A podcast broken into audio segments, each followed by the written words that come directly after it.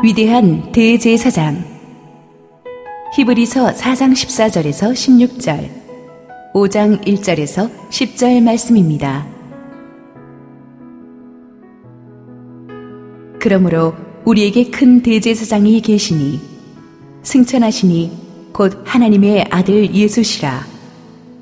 우리가 믿는 도리를 굳게 잡을지어다. 우리에게 있는 대제사장은 우리의 연약함을 동정하지 못하실 리가 아니요. 모든 일에 우리와 똑같이 시험을 받으시니로되 죄는 없으시니라. 그러므로 우리는 긍휼하심을 받고 때를 따라 돕는 은혜를 얻기 위하여 은혜의 보좌 앞에 담대히 나아갈 것이니라. 대제사장마다 사람 가운데서 택한 자이므로 하나님께 속한 일에 사람을 위하여 예물과 속죄하는 제사를 드리게 하나니 그가 무식하고 미혹된 자를 능히 용납할 수 있는 것은 자기도 연약에 휩싸여 있음이라. 그러므로 백성을 위하여 속죄제를 드림과 같이 또한 자신을 위하여도 드리는 것이 마땅하니라. 이 존귀는 아무도 스스로 취하지 못하고 오직 아론과 같이 하나님의 부르심을 받은 자라야 할 것이니라. 또한 이와 같이 그리스도께서 대제사장 되심도 스스로 영광을 취하심이 아니요. 오직 말씀하시니가 그에게 이르시되 너는 내 아들이니 내가 오늘 너를 낳았다 하셨고 또한 이와 같이 다른 데서 말씀하시되 내가 영원히 멜기세덱의 반차를 따르는 제사장이라 하셨으니 그는 육체에 계실 때에 자기를 죽음에서 능히 구원하실 이에게 심한 통곡과 눈물로 간구와 소원을 올렸고 그의 경건하심으로 말미암아 들으심을 얻었느니라. 그가 아들이시면서도 받으신 고난으로 순종함을 배워서 온전하게 되셨은즉 자기에게 순종하는 모든 자에게 영원한 구원의 근원이 되시고 하나님께 멜기세덱의 반차를 따른 대제사장이라 칭하심을 받으셨느니라. 할렐루야 우리 하나님께 감사 영광을 올려드리겠습니다. 우리 이 시간에 함께 온라인 오프라인으로 예배에 동참하고 계신 모든 국내외 성도님들에게 하나님의 평강이 넘치도록 임하기를 축원합니다. 우리 함께 기도하시고 하나님 말씀 보겠습니다. 사랑하는 아버지 은혜를 감사합니다. 세상이 불안하고 뒤숭숭해서 우리의 마음이 갈대를 찾지 못합니다. 그러나 주님의 임재 앞에 나와 예배할 수 있으니 얼마나 감사한지 모르겠습니다. 한 사람도 우리 성도들 아픈 사람 없게 하여 주시고 오늘 주님의 임재 앞에서 큰 은혜 받고 힘내게 하여 주옵소서. 부족한 종을 감추시고 오직 우리 주님 홀로 영광 받아 주시옵소서. 예수님 이름으로 기도했습니다. 아멘. 지난주에 이어서 오늘도 예수님의 이름으로 주제 설교 시리즈 13번째 토픽인 위대한 대제사장이라는 예수님의 이름의 의미를 함께 살펴보기로 하겠습니다. 예수님의 이름을 위대한 대제사장이라고 언급한 신약 성경은 히브리서가 유일합니다. 해서 우리는 먼저 이 히브리서가 어떤 배경에서 쓰여진 책인가를 조금 아는 것이 필요합니다. 왜냐하면 신약 성경에서 제일 해석이 어려운 책이 요한계시록이고 그 다음이 히브리서이기 때문이에요. 이 히브리서는 AD 64년경에 로마 황제 네로에 의해서 그리스도인들에 대한 무시무시한 핍박이 가해지던 시절에 쓰여진 책입니다. 이 박해로 인해서 초대교회 그 두 큰 지도자 베드로와 바울이 순교당했고 또 수많은 크리스천들이 붙잡혀서 투옥되고 고문당하고 처형당했습니다. 그래서 히브리서의 저자는 이런 무시무시한 핍박 속에 있는 성도들에게 그래도 포기하지 마라. 낙담하지 마라. 믿음의 선한 싸움을 끝까지 싸우라고 격려하기 위해서 이 책을 쓴 것입니다. 두 번째 이유는 막 복음을 듣고 개종한 유대인 크리스천들 중에서 유대교로 다시 돌아가는 사람들이 많았기 때문에 그들을 또 막기 위함이었어요. 당시 기독교는 로마의 핍박을 받고 있었지만 유대교는 로마 정부의 공식적인 승인을 받은 상태여서 직접적인 박해를 받지는 않았습니다. 게다가 유대인인 사람들은 오히려 기독교인들을 유대교의 이단이라고 해서 당국에 고발까지 해놓은 상태였습니다. 그래서 끊임없이 기독교로 개종한 유대인들을 핍박하고 회유하려고 했습니다. 또 그리스도에 대한 복음, 믿음만을 강조하는 기독교와는 달리 유대교는 구약시대 때부터 계속해서 내려오는 희생제사와 율법 준수라는 이런 외형적인 종교의 형태가 있었거든요. 그래서 훨씬 사람들한테 안정감을 주었습니다. 이런저런 이유로 믿음이 아직 어린 유대인 신자들 중에서는 핍박까지 계속되니까 기독교를 버리고 다시 유대교로 돌아가려는 사람들이 많았습니다. 그래서 히브리서의 저자는 예수 그리스도께서 이 그리스도의 복음이 유대교의 전통과 상반되는 것이 아니라 그리스도야말로 구약의 모든 율법과 제사의 완성이심을 강조하고자 했던 거예요. 그래서 그 맥락에서 예수 그리스도께서 우리의 위대한 대제사장이라는 이름이 나온 것입니다. 구약의 대제사장은 어떤 존재였습니까? 구약의 예배에는 반드시 하나님과 사람 사이에 중재자가 필요했는데 바로 그 중재자가 바로 대제사장이었어요. 그래서 이 대제사장이 가지고 있는 상징적인 의미는 굉장히 큽니다.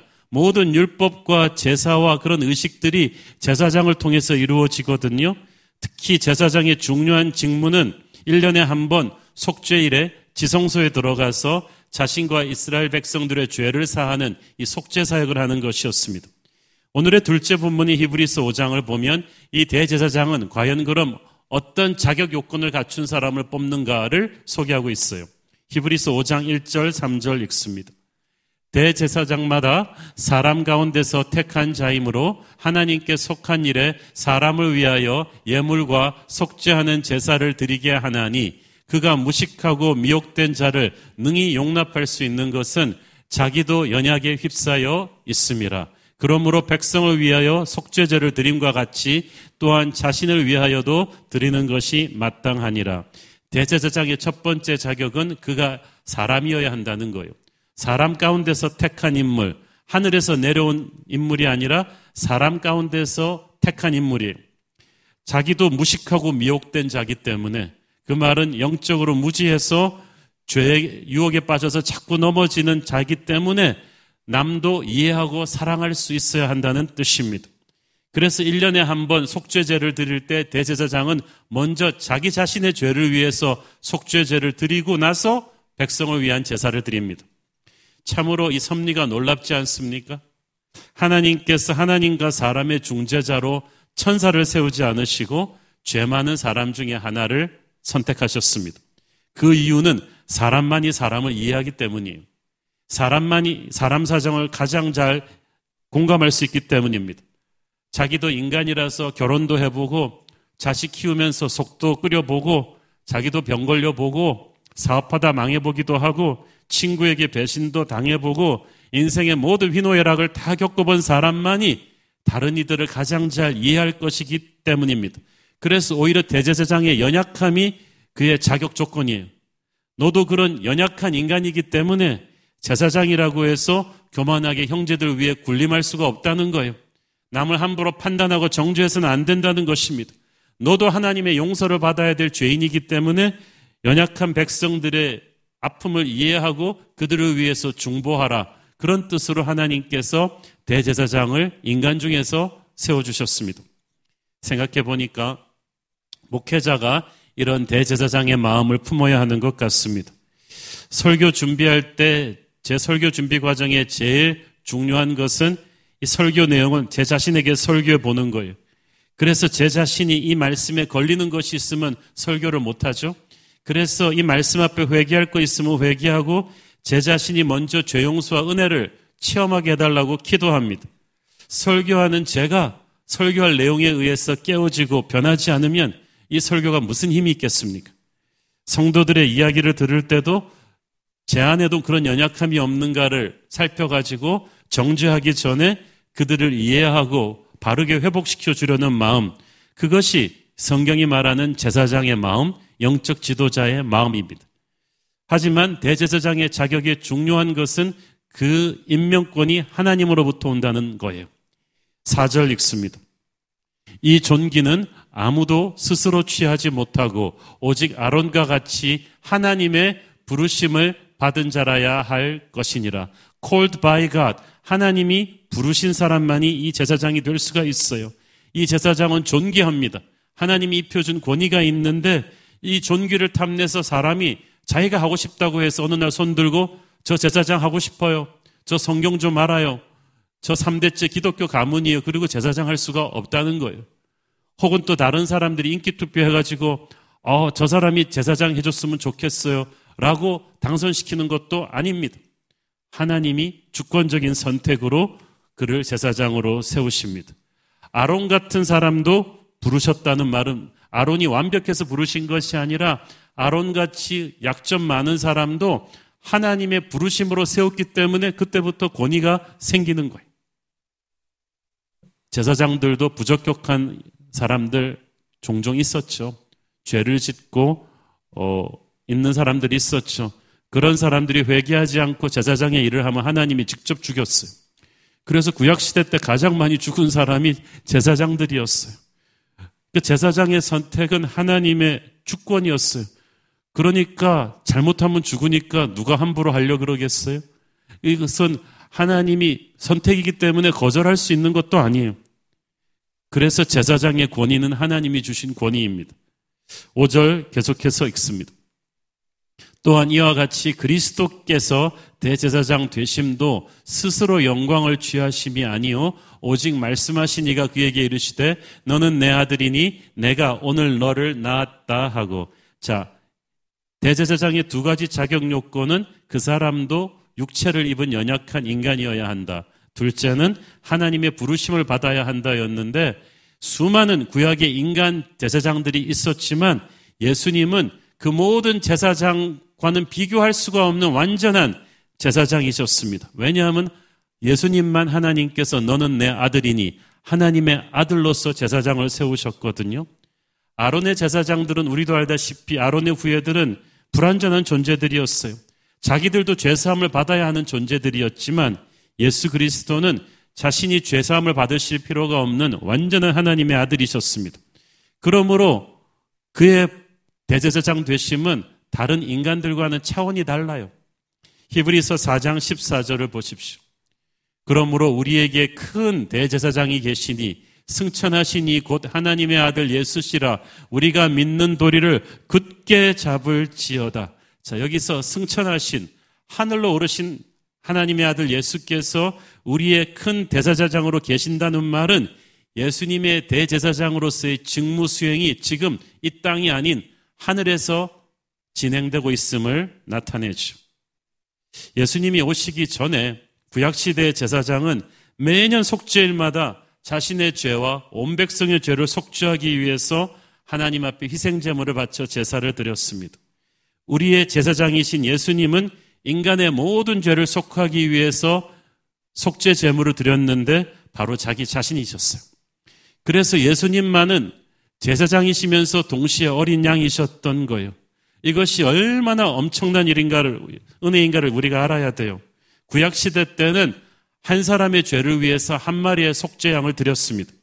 그것도 매년 죄를 지을 때마다 새로운 제물을 드려야만 했던 거예요. 자, 구약시대 속죄 제사가 잘못되었다는 게 아닙니다. 여러분 상상을 해보세요. 이 성전 마당에 매 그 절기 때마다 수천, 수만 마리의 양들을 죽이는 소리. 그리고 그 피냄새가 가득한 그 제사를 드리고 드려도 이 사람들의 죄를 씻을 길이 없어요. 너무나 지치고 힘든 일이에요. 구약시대에 따르면 속죄 짐승 한 마리로 가지고 한 사람의 죄를 용서하거든요.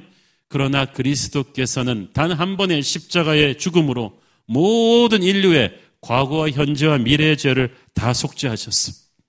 예수님의 보혈이 그만큼 귀하기 때문입니다. 예수님의 보혈로 드리는 제사가 얼마나 귀합니까? 그 보혈이 아니었으면 우리는 지금도 매년 와가지고 양 잡고 있어야 돼요. 구약시대 모든 제사의 완성물이 바로 예수 그리스도의 십자가의 은혜입니다. 또 있어요. 구약시대 제사장들에게는 특정한 장소에서 세워진 성막에서 하나님을 섬기는 이 제사를 드렸는데 반드시 이 성소로, 이 장막으로 와서 하나님이 정하신 절차와 예법에 갖춰서 제사를 드려야 돼요.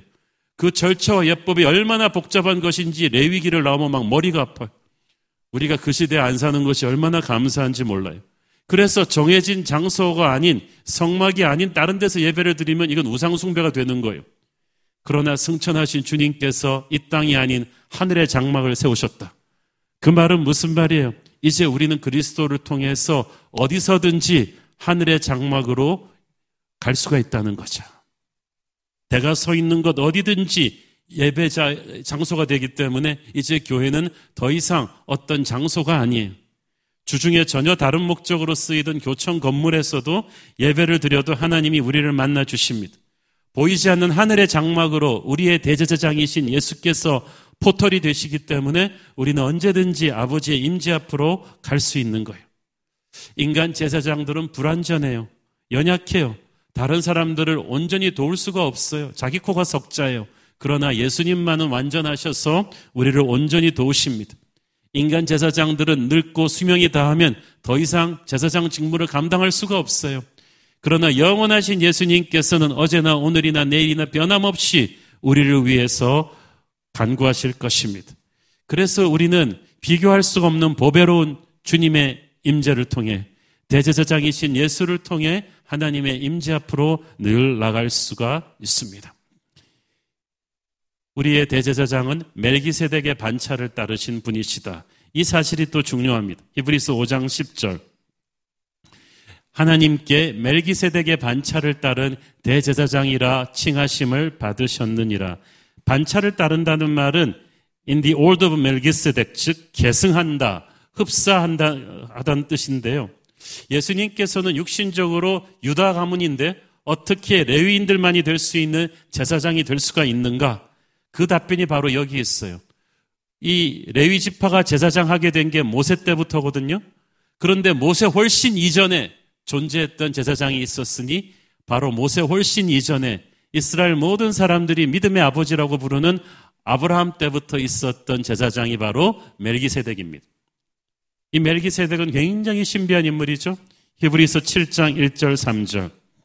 이 멜기세덱은 살렘 왕이요 지극히 높으신 하나님의 제사장이라 여러 왕을 쳐서 죽이고 돌아오는 아브라함을 만나 복을 빈 자라 아브라함이 모든 것의 10분의 1을 그에게 나누어 주니라 그 이름을 해석하면 먼저는 의의 왕이요 그 다음은 살렘 왕이니 곧 평강의 왕이요 아버지도 없고 어머니도 없고 족보도 없고 시작한 날도 없고 생명의 끝도 없어 하나님의 아들과 닮아서 항상 제사장으로 있느니라 부모도 없고 족보도 없고 시작도 없고 끝도 없고 하나님의 아들과 닮은 사람 이 멜기세덱은 구약 성경에 나타난 예수 그리스도이십니다. 그러니까 아브라함이 11조를 드린 거예요. 아브라함의 예배를 받으신 분이에요. 이 멜기세덱은 구약 성경에서 이 멜기세덱이 모세의 율법이 주어지기 훨씬 전에 믿음의 조상 아브라함의 예배를 받으신 인물이라는 사실을 굉장히 중요합니다. 우리의 대제사장이신 예수 그리스도는 구약을 폐하신 분이 아니라 구약의 완성이세요. 모든 구약의 율법과 제사장 위에 계시는 존귀한 분이신 거예요. 멜기세덱이 승전하고 돌아오는 아브라함의 예배를 받으면서 그를 축복하고 격려하죠. 그가 구약 성경에서 예수님이 나오는 예수 그리스도이시기 때문에 그렇게 아브라함을 예배를 받고 아브라함을 축복할 권리가 있는 거예요. 이때 멜기세덱이 아브라함에게 해주는 것은 우리 주님이 우리에게 해주시는 축복과 흡사합니다. 멜기세덱이 떡과 포도주를 가지고 나와서 전쟁에서 지친 아브라함 일행에게 먹여 주었죠. 그래서 새로운 힘을 불어넣어 주었죠. 우리 주님께서는 세상에서 지치고 상한 우리를 맞으셔서 늘 하늘의 힘으로 공급해 주십니다. 우리의 대제사장이신 예수님이 바로 그런 분이세요. 그분은 우리를 수고하고 무거운 짐진 자라고 하시면서 늘 그분의 임재 앞에 가서 쉬게 하십니다. 아브라함은 멜기세덱을 통해서 새 힘을 회복하고 다음 전투를 치를 준비가 되었습니다. 많은 사람들이 이런 위대한 제사장이 없기 때문에 지친 전투에서 회복하지 못하고 다음 전투를 또 나갑니다. 그러니까 자꾸 패배하고 낙담합니다. 그러나 우리의 대제사장이신 예수님이 우리에게 계시니 우리는 항상 그분의 임재 앞에 가서 안식할 수가 있습니다.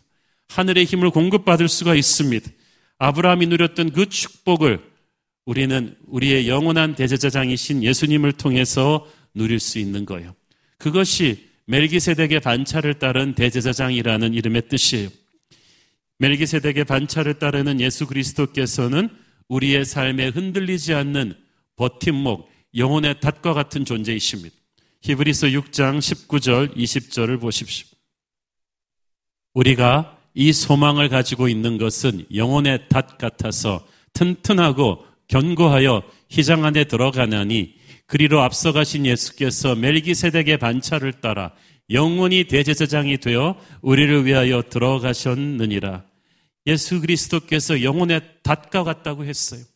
뱃사람들은 닻이 얼마나 중요한지를 알고 있어요. 닻을 튼튼하게 내리면은 비바람과 파도가 아무리 거세어도 배가 흔들리지 않고 자리를 지켜요. 우리가 대제사장이신 예수님을 붙들 때 그분이 우리의 영혼의 닻이 되십니다. 어떤 비바람도 우리를 무너뜨리지 못합니다. 직장 생활이 힘들고 가정에 위기가 오고 몸과 마음이 병들고 코로나 태풍이 몰아쳐도 인생이 이리 흔들고 저리 흔들려도 영혼의 닻이 되시는 대제사장 예수 그리스도께서 우리를 붙들고 계십니다. 그러므로 우리는 흔들리지 않을 거예요.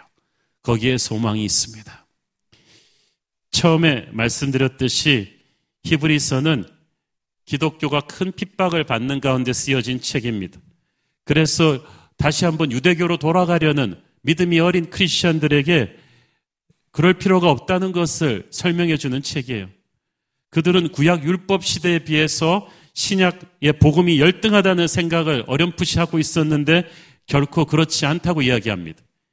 히브리서는 구약 율법의 시대와 신약 복음의 시대가 서로 충돌하는 것이 아니라 서로 연결선상에 있다고 얘기합니다.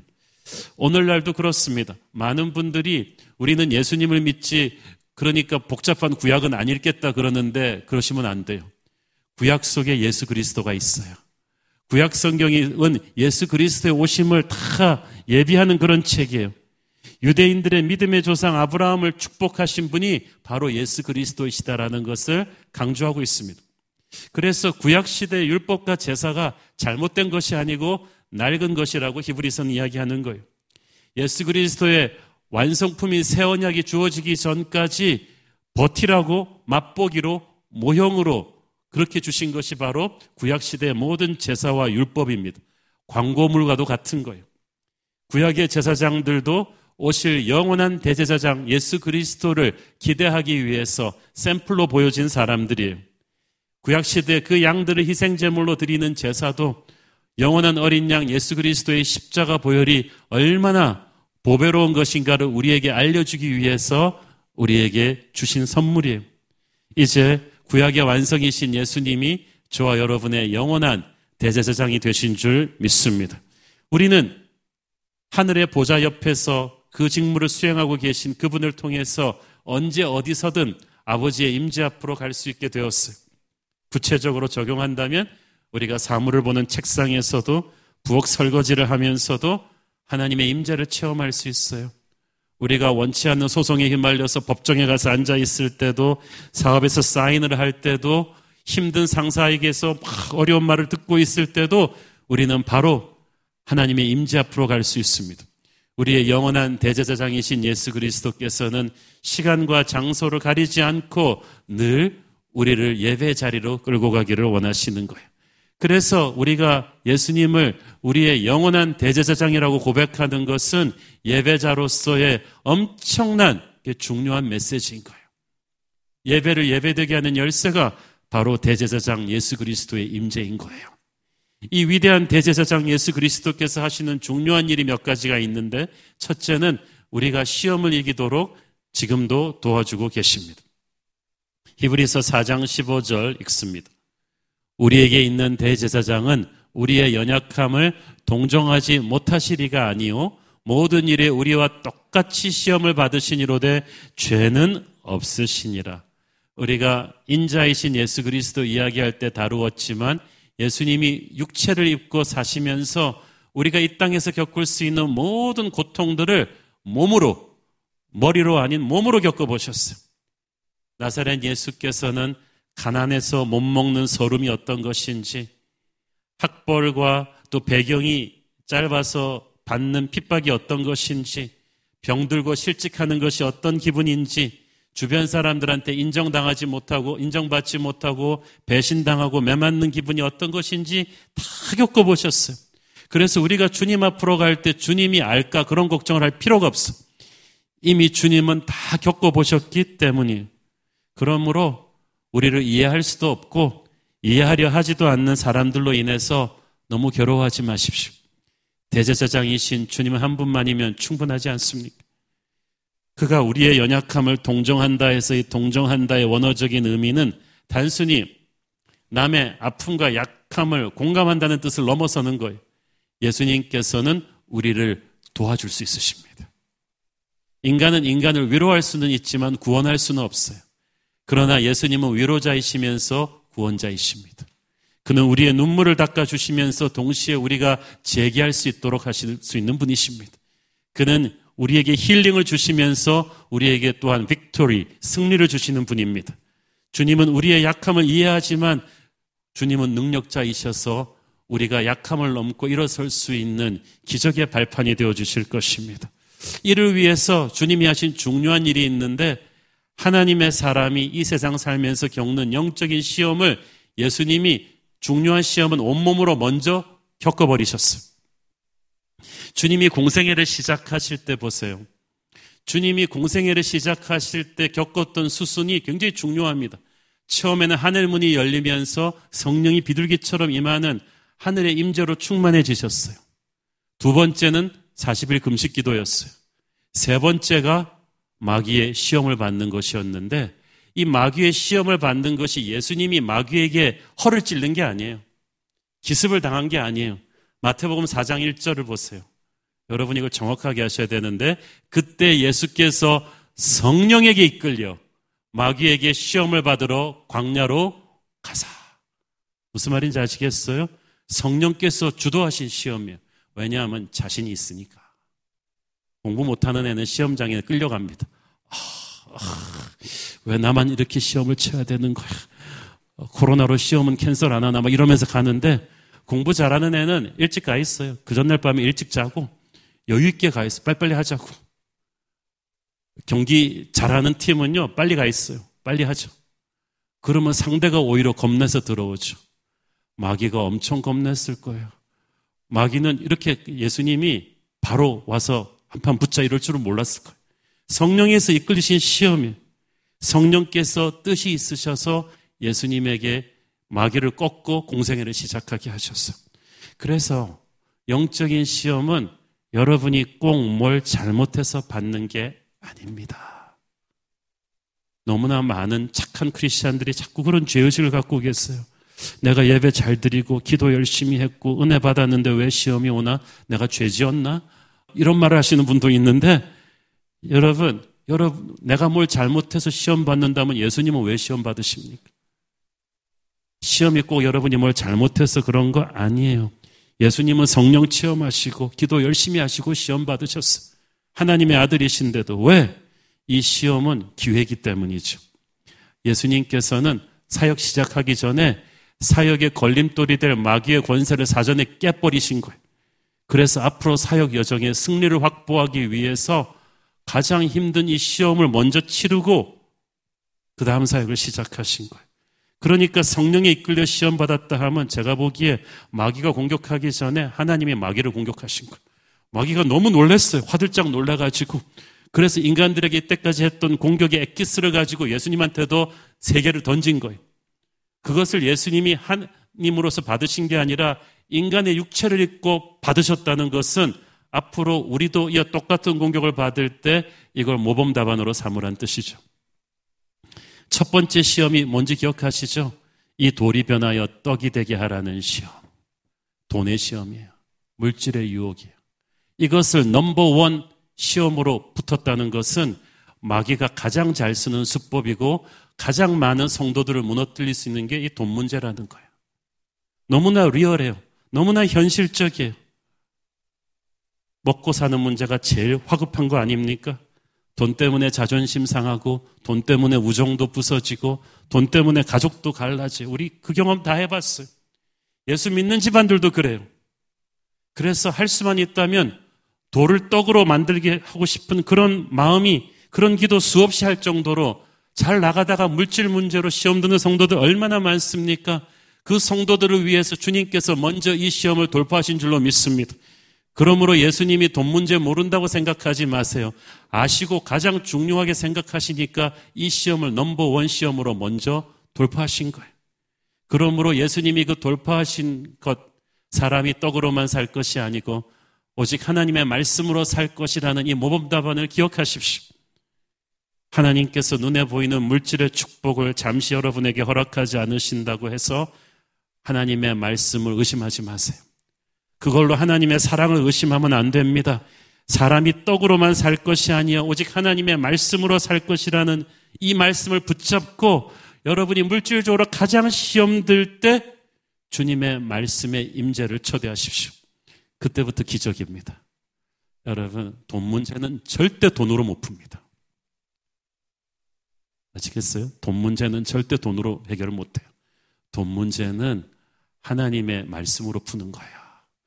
여러분의 집안에, 가정에, 인간관계 속에 돈 문제가 터졌는데 돈을 돈으로 풀라 그러지 마세요. 막 사채 끌어다 쓰고 막 이렇게 세상적인 방법으로 해결을 하는 게 아니에요. 우리는 돈 문제로 시험 들 때 하나님의 말씀을 붙잡고 시작해야 되는 거예요. 마귀가 던진 두 번째 시험도 기억하시죠? 주님을 순식간에 높은 곳으로 데려가서 나한테 경배만 하면 내가 고속 인터넷보다 빠르게 너에게 이 세상 권세를 싹 주겠다. 그 무슨 시험입니까? 빨리 성공해라는 거예요. 하나님의 일을 효율적으로 빠르게 하라. 한국 사람이 제일 좋아하는 시험이죠. 빠른 성공, 최연소 졸업, 최연소 수료, 어, 고속 성장, 많은 하나님의 사람들이 이 유혹에 넘어져요. 뭐로 가도 서울만 가면 되지 않냐? 부흥을 이룰 수 있다면 어떤 세상적인 방법을 써도 좋다. 마귀의 이 시험의 핵심은 십자가의 길로 가지 말고 인간의 길로 가서 하나님의 뜻을 이루라는 거예요. 그런데 예수님은 그걸 거절하셨죠. 느리게 가더라도 하나님의 길을 가겠다. 십자가를 택할 것이다. 지금도 우리도 그 시험을 이렇게 이겨야 됩니다. 마귀가 빠른 성공을 약속할 때 효율적인 방법을 주면서 십자가를 피하라고 할 때 우리는 예수님처럼 그걸 이겨야 돼요. 그러면 우리에게 은혜가 옵니다. 사랑하는 여러분, 우리의 대제사장이신 예수님이 우리를 위해서 얼마나 위대한 일을 하셨는지 알겠어요. 우리가 세상에서 겪는 가장 무서운 시험인 돈의 시험과 이런 빠른 성공의 시험을 먼저 돌파하시면서 우리를 기다리고 계십니다. 그리고 우리도 이 시험을 이길 수 있도록 도와주세요. 우리가 시험을 당하면서도 기도로 예수님의 도움을 구하지 않는다면 우리는 백전백패할 것입니다. 기도하지 않고 여러분은 결코 마귀의 시험을 뚫고 나갈 수가 없어요. 예수님은 시험을 당하실 때마다 기도하셨어요. 예수님이 기도하셔야 했다면 우리 중에 기도 안 해도 되는 사람은 없습니다. 시험이 심각하다면 기도도 심각하게 해야 돼요. 여러분, 기도의 자리는 결코 외로운 자리가 아닙니다. 그 자리에게 엎드리는 순간 여러분은 대제사장이신 예수님의 임재를 만날 것입니다. 우리를 기다리시던 주님의 손이 여러분의 어깨를 짚어주고 있는 것을 기도의 자리에 가보는 사람만이 느낄 것입니다. 우리를 위해 준비하신 은혜를 한량없이 공급해 주시는 축복의 자리, 우리의 대제사장이신 예수님이 우리의 연약함을 가리시고 우리를 강한 용사로 세워주시는 그 자리, 어떤 상황에서든 여러분은 그 예수님의 임재 앞으로 나와야 되는 줄 믿습니다. 우리의 대제사장이신 예수님은 때를 따라 돕는 은혜를 주시는 분이세요. 히브리서 4장 16절을 보십시오. 그러므로 우리는 긍휼하심을 받고 때를 따라 돕는 은혜를 얻기 위하여 은혜의 보좌 앞에 담대히 나아갈 것이니라. 때를 따라 돕는 은혜. In our help in our time of need. 원어적인 의미로 우리가 간절히 도움이 필요한 정확 한 타이밍에 임하는 은혜란 뜻이에요. 아, 성경 표현이 너무너무 멋있지 않습니까? 여러분, 야구에서 홈런도요, 타이밍에 맞춰서 쳐야지 아무 의미 없는 홈런이 나오는 때가 있어. 별로 승패 상관도 없는 데. 근데 하나님은 그렇게 도움을 주시지 않아요. 정말 우리에게 꼭 필요할 때에 하나님의 손길이 임합니다. 대제사장이신 예수님이 우리를 그렇게 케어해 주세요. 기도 안 하는 사람들은 이걸 그냥 우연의 일치라고 말하겠죠. 뭐 노력의 산물이라고 말하겠죠. 다른 순간에 일어날 수도 있었던 그 일이야. 왜 하필 우리가 간절히 기도할 때 일어났겠어요? 그것은 하나님의 은혜의 응답이에요. 자꾸 다른 걸로 설명하려 그러면 안 돼요. 하나님은 하나님의 자녀에게 언제 어느 때 어떤 은혜가 필요한지를 정확하게 알고 계십니다. 그러므로 하나님이 주시지 않는 건 그때 내게 필요하지 않는 거예요. 시험 들지 마세요. 섭섭해하지 마세요. 그것을 믿기에 우리는 항상 은혜의 보좌 앞으로 눈치 보면서 나간다고요? 담대히 나간다고 했어요. 여기서 담대히 나간다는 말은 원어적으로 거침없이 전혀 주눅들지 않고 어려움 없이 아빠 앞으로 거침없이 달려나가는 아이처럼 뛰어나가는 것을 의미합니다. 우리가 만군의 여호와 앞에 그렇게 나가는 거야.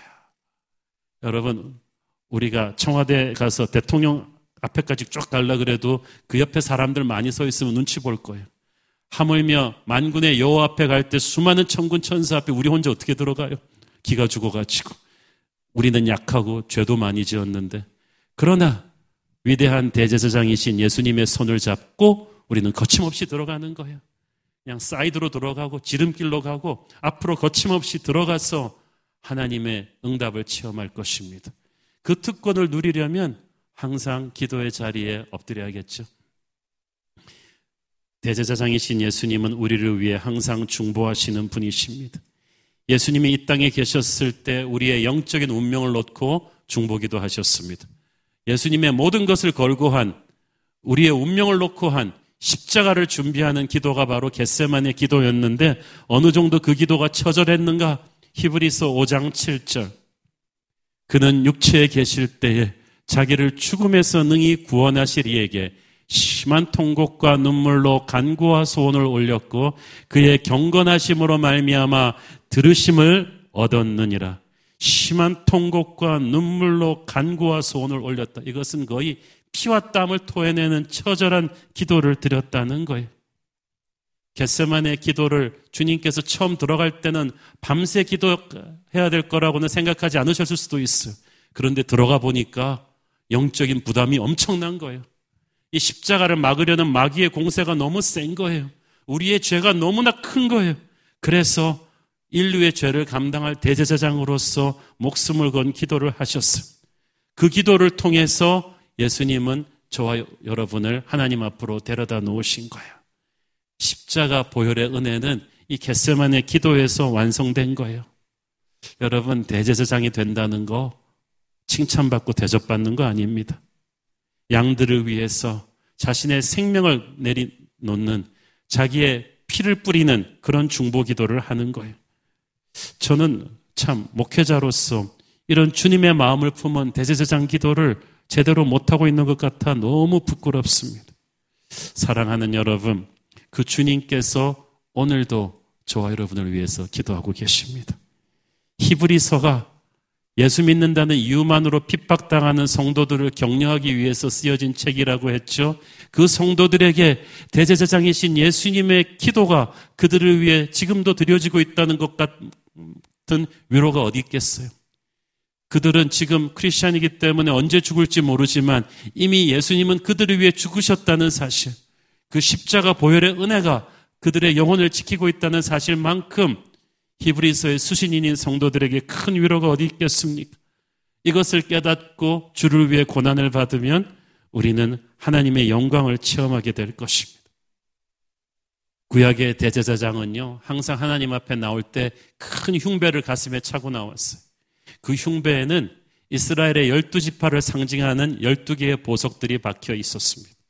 그러면 제사장이 그 보석을 하나씩 만지면서 보석이 상징하는 지파의 이름을 부르면서 그 지파의 특수한 사정을 하나님께 아뢰면서 중보하는 거예요. 주님, 문하세 지파 사람들이 애들이 요즘 사고를 많이 쳐서 속이 상합니다. 문하세 지파의 자녀들을 불쌍히 여겨 주십시오. 단 지파 사람들이 요즘 너무 가난합니다. 그 단지파 사람들 좀 먹고 살 수 있도록 도와주십시오. 아셀 지파 사람들 요즘 너무 죄를 많이 짓습니다. 야세 지파 사람들이 회개하고 돌아올 수 있도록 해 주십시오. 이렇게 하나하나 이 열두 지파의 사정을 하나님께 아뢰며 중보하는 사람이 대제사장이었어. 지금 우리의 대제사장이신 예수님께서 저와 여러분의 이름이 새겨진 보석에 손을 대면서 저 하늘에서 아버지 앞에 중보하고 있음을 느끼십니까? 히브리서 7장 25절을 보십시오. 그러므로 자기를 힘입어 하나님께 나아가는 자들을 온전히 구원하실 수 있으니 이는 그가 항상 살아계셔서 그들을 위하여 간구하심이라. 아멘. 주님이 살아계셔서 우리를 위하여 간구하고 계신다. 주님의 우리의 이름을 부르는 중보 기도가 지금도 천상에서 쩌렁쩌렁 울리고 있는데 왜 여러분은 혼자라고 생각합니까? 왜 여러분은 포기하려고 합니까? 왜 여러분은 아무도 여러분을 알아주지 않는다고 생각합니까? 여러분의 이름을 부르는 예수님의 기도가 울려 퍼지고 있을 때 마귀는 그 기도 소리에 놀라서 뒤로 물러날 것이고 천사가 와서 여러분을 호위할 것이고 하늘 아버지가 여러분에게 관심을 가지실 것입니다. 우리가 연약하고 부족하지만 대제사장이신 예수님의 중보기도의 힘으로 살고 있음을 느끼십니까? 예수님의 중보 기도의 힘을 누리기 위해서 우리 또한 기도의 삶을 살아야 할 것입니다. 예수님의 중보 기도가 아무리 강력해도 우리가 지상에서 기도해서 그 기도의 파이프라인을 연결시키지 않으면 우리는 그 기도의 힘을 반에 반에 반에 반도 누리지 못할 거예요. 여러분, 여러분이 서 있는 곳 어디서든지 하나님의 임재를 체험하기를 원한다면 성경 속의 기적이 자신에게 임하기를 원한다면 우리의 영원한 대제사장이신 예수님에게 늘 접속하십시오. 여러분이 서 있는 곳 어디서나 그분을 통해서 바로 예배처가 될 것입니다. 오늘도 우리의 보배로운 대제사장께서 우리의 기도를 예배를 기다리고 계십니다. 혼자 울지 말고 혼자 괴로워하지 말고 영원한 대제사장이신 그분 앞에 나가십시오. 오늘도 그분께서 우리를 살리실 줄로 믿습니다. 기도하겠습니다. 주님 은혜를 감사합니다. 우리에게 계신 영원한 대제사장이신 예수님께서 지금도 우리 손을 붙잡고 하늘아버지 앞에서 우리 이름을 부르며 중보하고 계심을 생각하니 감사합니다. 하나님, 예수님, 주님을 통해서 하늘 보좌로 가는 길을 열겠습니다. 우리가 서 있는 것 어디서나 하나님을 예배하게 하옵소서. 예수님 이름으로 기도했습니다. 아멘.